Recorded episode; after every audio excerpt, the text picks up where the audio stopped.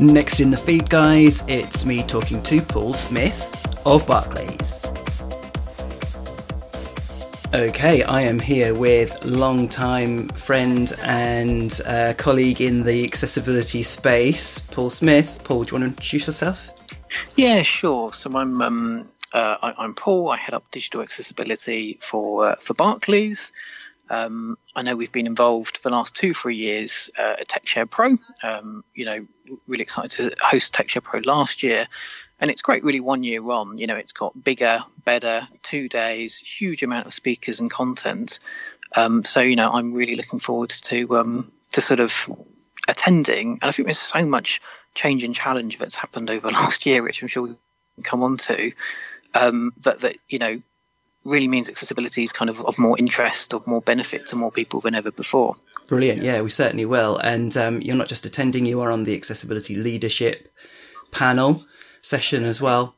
And mm-hmm. so we, you know, let's start there, shall we? Um, yeah, I mean, so, so, in terms of explaining, so so my role for Barclays, so leading accessibility for a, a, a big corporate, um, you know, as you can imagine, that's wearing several hats. It's about sort of setting uh, you know, um, standards and processes that folks follow, making sure our members of staff um, have a sense of empathy and compassion. Our kind of customers come in different shapes and sizes. Um, so helping them care and helping them code in an accessible way. And then looking at, you know, partnerships and uh, innovation. How can we use new, clever, whizzy emerging tech to solve existing challenges faced by sort of disabled or older, vulnerable um, sort of customers and colleagues? So, so there's sort of lots going on leading the accessibility agenda for a large corporate sort of outside of a bank too, right? I um, I kind of co-chair the Business Disability Forum and their tech task force, so I mm-hmm. speak to lots of businesses and organisations daily about what's changing. And I'm kind of in this unique position around being the sort of disability sector champion for the um, UK government, for the disability minister around web accessibility. So, you know, me having a, a severe um, sight impairment, I've kind of got a foot in each of these three camps of what's going on with businesses around accessibility, what are the government doing around legislation and so forth, um, and also kind of as a, a, disabled, you know, leader and role model and involved in lots of charities about how can we really make sure that the disability community are more more visible, more vocal at shifting things forward. So, so maybe, maybe just kind of un- unpicking that more over what shifted in the last year um, when I reflect on this, right, and, and kind of what I'm keen to what unpack at TechShare Pro is, you know, last year we've seen a, a huge amount more around sort of legislation mm-hmm. um, over the past year. So, you know, the last couple of months, the um, in Europe, kind of new uh, accessibility regulations around sort of public sector websites, mm-hmm. um, you know, which is, is slowly coming to sort of private sector too.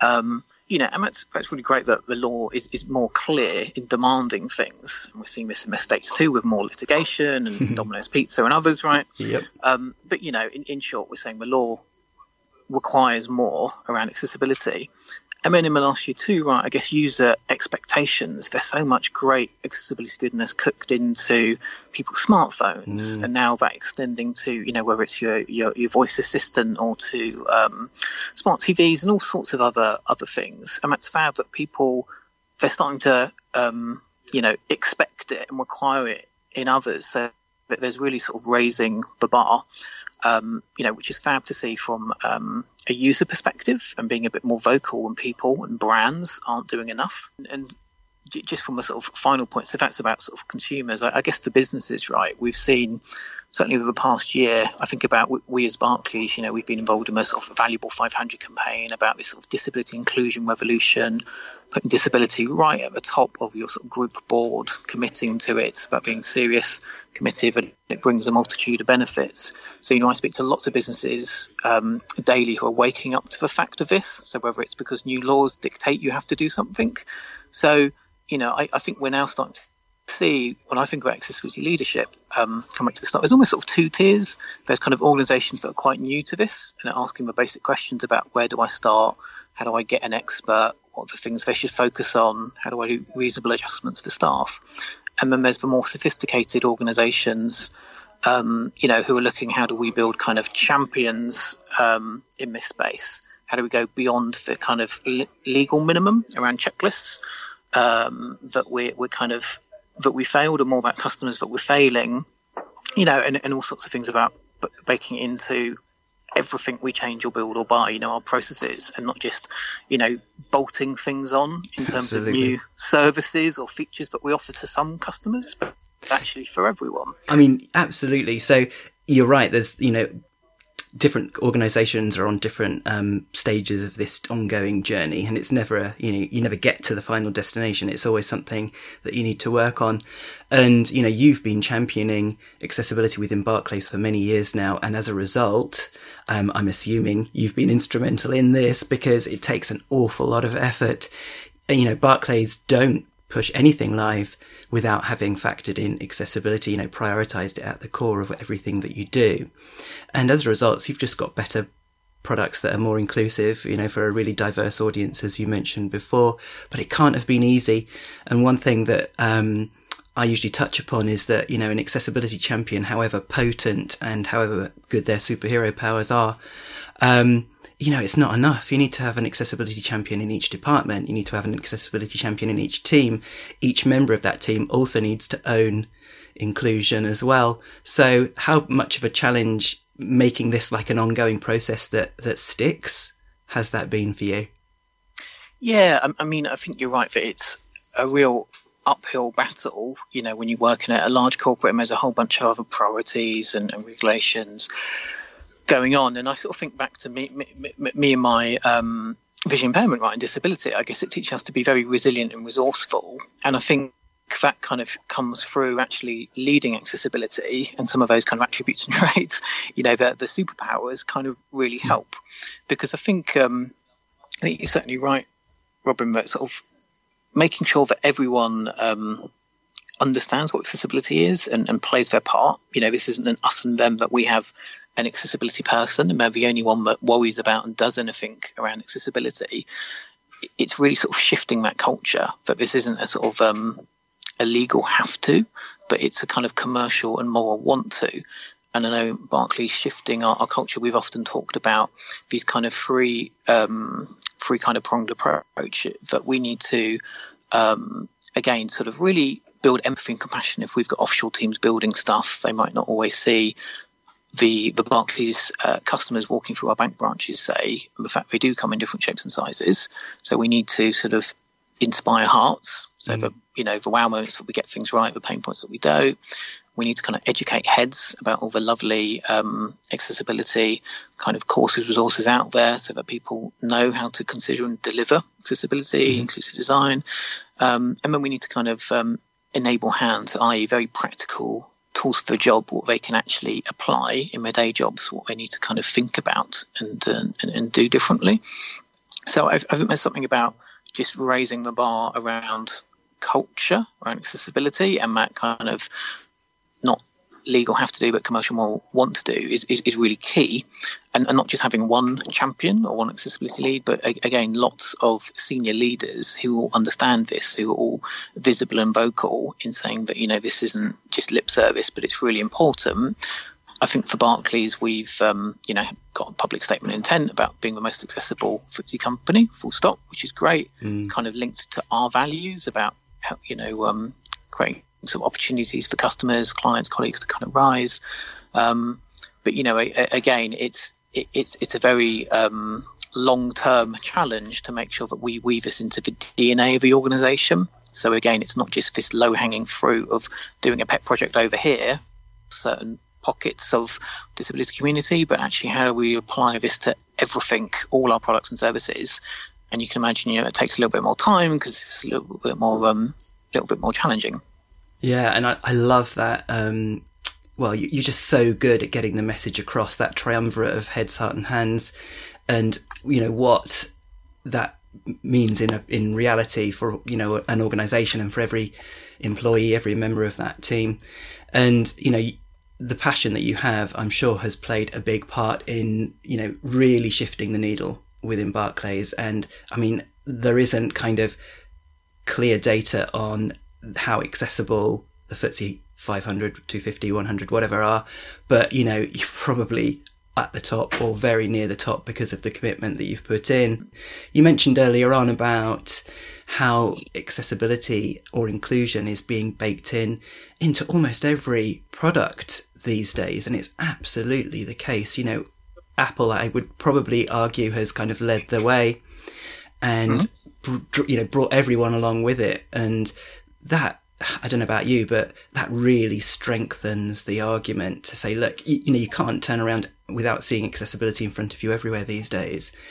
And, you know, if the, the big names in tech and digital are taking it this seriously, then us as a digital organization absolutely need to too, to make sure that our products and services are fit for purpose going forward in like a digital first platform agnostic, you know, um, proliferation of tech world that we're that we're definitely living in. Yeah, I, you know, I think Apple and, and, others, you know, Microsoft have really stepped up Absolutely. efforts, and I think that sort of um, rising tide lifts all ships yep. is, is is really valid point, right, Robin? That, that, that there's a lot of um, organisations out there that are really differentiating their services when they double down on accessibility, and a lot of other businesses kind of um, standing, you know, watching that, thinking, "Cripes, you know, how, how do I do that too?" Um, you know, which is why it's so such an important time to you know get involved in the accessibility community, in the accessibility profession, to professionalize that. Mm-hmm. So, of course, lots of what we're doing with um, where it's the Business Disability Forum and sort of new benchmarking tools, so that at an organisational level you can look at here's the sorts of things that being awesome accessibility you need to focus on, and then which few things do, do you focus on over the next few months. So, you know, there's some great new resources at an organisation level. And then, of course, for individuals, for accessibility experts, um, you know, I think events like TechShare Pro are so important and people can come along and learn, share, grow from others.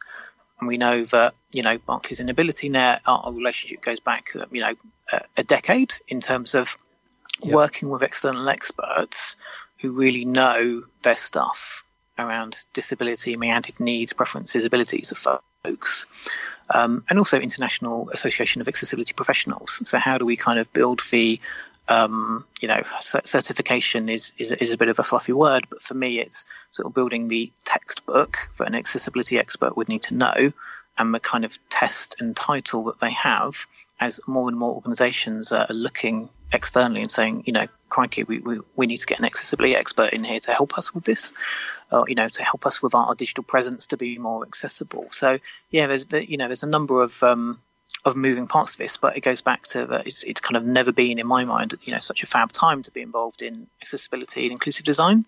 I, I think the sort of final sort of point what I'd, what I'd make is that with all this added focus and attention over the last sort of year or so, in particular with the tech community, right, around diversity and inclusion, mm. whether that's kind of the gender agenda and w- women in tech, um, you know, whether it's about um, the um, gender pay gap and so forth.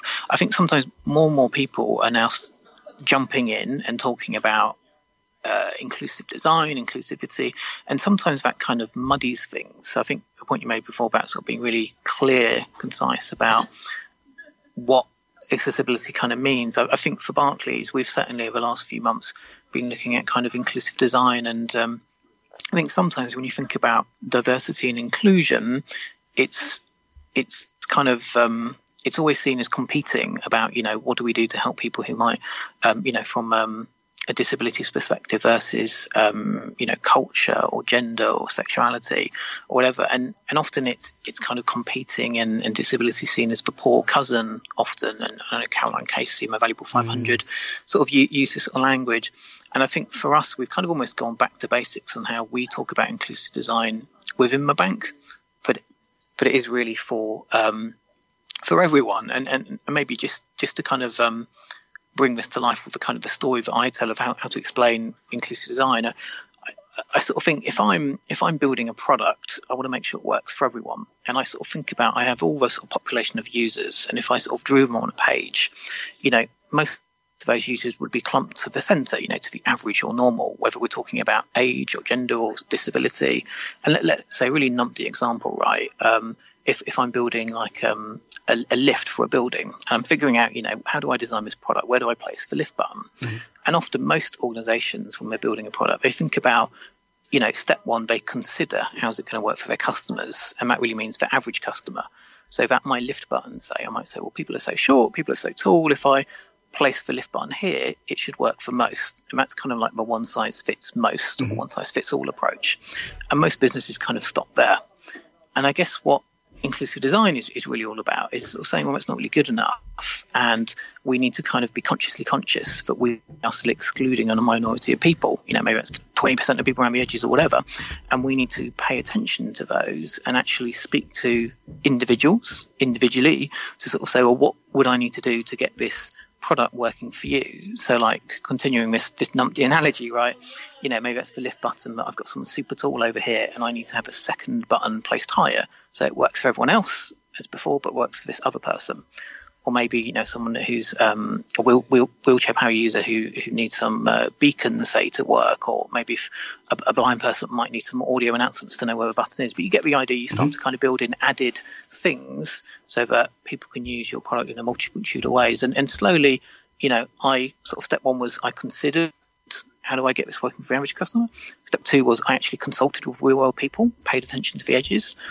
And I sort of think that when you imagine all these people on the page, we're kind of throwing a lasso of inclusion, a sort of net over that. There's the people that are contained that my product works for, and then there's people excluded, and it's really focusing in on those um, those kind of excluded groups and looking at what added steps do I need to take to get my product or service to work for them. Um, and again, you know, people are different. The world's messy, so you know, it, it it it takes time. It's about people, and it's not about checklists. Um, so again, there's some really important messages for me when I think about inclusive design and how we kind of tell that story of making sure everyone's on the same page, that we have a consistent understanding um, of you know what it is. And, and many people, you know, within Barclays and, and beyond, they, they sort of step back and think, you know, I, I never really thought about that. So, you know, the, the spinny doors to our corporate offices that great if you're right-handed, if you're left-handed. Yeah, or if your guide dog gets chopped in half. Oh, yeah. yeah, tell me about it. Been done that. Or you know, like the um, sensors on loos for you know if you're blind, really hard to flush, or yep. maybe you wash your hands in the sink and your skin color, you know, who are designed for the taps and the sensors, it doesn't work for you. you know, these things are kind of horrendous and real world examples of how you know the way something was built unintentionally kind of excluded a certain group of, of individuals, whether it's about disability or whether it's about more broadly. So, you know, this kind of lasso of inclusion is kind of a really useful tool. And again, thinking about, you know, one, consider sort of average customers to consult with world people, and three, if you hire diverse disabled people to build your products, to be involved in your projects, they're kind of better. They can see things from more perspectives to make sure that that lasso of inclusion fits over more potential users who are using your product. So, you know, I know a bit, bit of a tangent there, but it's, it's really important just to share some of these sort of ideas around how we think about, you know, how we talk about inclusive design so that folks are on the same page and that people new to this kind of have um, a similar understanding. Absolutely. That's a really powerful message to convey before we, you know, sign off because that, you know, Barclays and BDF have created a lot of really powerful, really useful external facing resources around uh, diversity, around inclusion, around accessibility. But you, no plan uh, survives contact with the enemy. That's probably not a good comparison, but you're absolutely right. You need it's a process, and you've got the, you need the guidance. Um, you need to create uh, an initial concept or prototype or product, but then you absolutely need to get end users involved. And if there's a diverse team creating that initial MVP, then, you know, it's going to be pretty good to, to start with. But you're absolutely right. And the beauty about digital is although we absolutely need to consider inclusion in the real world, as you were using the lift analogy there, it's a lot more reasonable and easy to do in digital when it's just bits that you're pushing hmm. around. So why aren't people doing it? So yeah, absolutely. Um, Barclays is a brilliant example of taking the right approach, a really mature model that you've got towards, you know, ensuring that accessibility and inclusion are sufficiently prioritized and implemented. So fantastic. Yeah, you mentioned Karen Casey. She's keynoting at TechShare Pro, guys. If you haven't got your ticket, get in there quick. There, I don't know if there's any left now by the time the uh, podcast goes out, but um, you'll obviously hear her. You'll hear Paul and see him. Sorry, I'm going from the blind centric point of view there. Paul, see Paul in all his glory on the accessibility leadership panel, along with loads of other brilliant uh, contributors as well. Paul, thank you very much. Yeah, well, thanks, Robin, and uh, see you at TechShare Pro. Cheers, looking, all. Looking forward to it. Thanks, mate.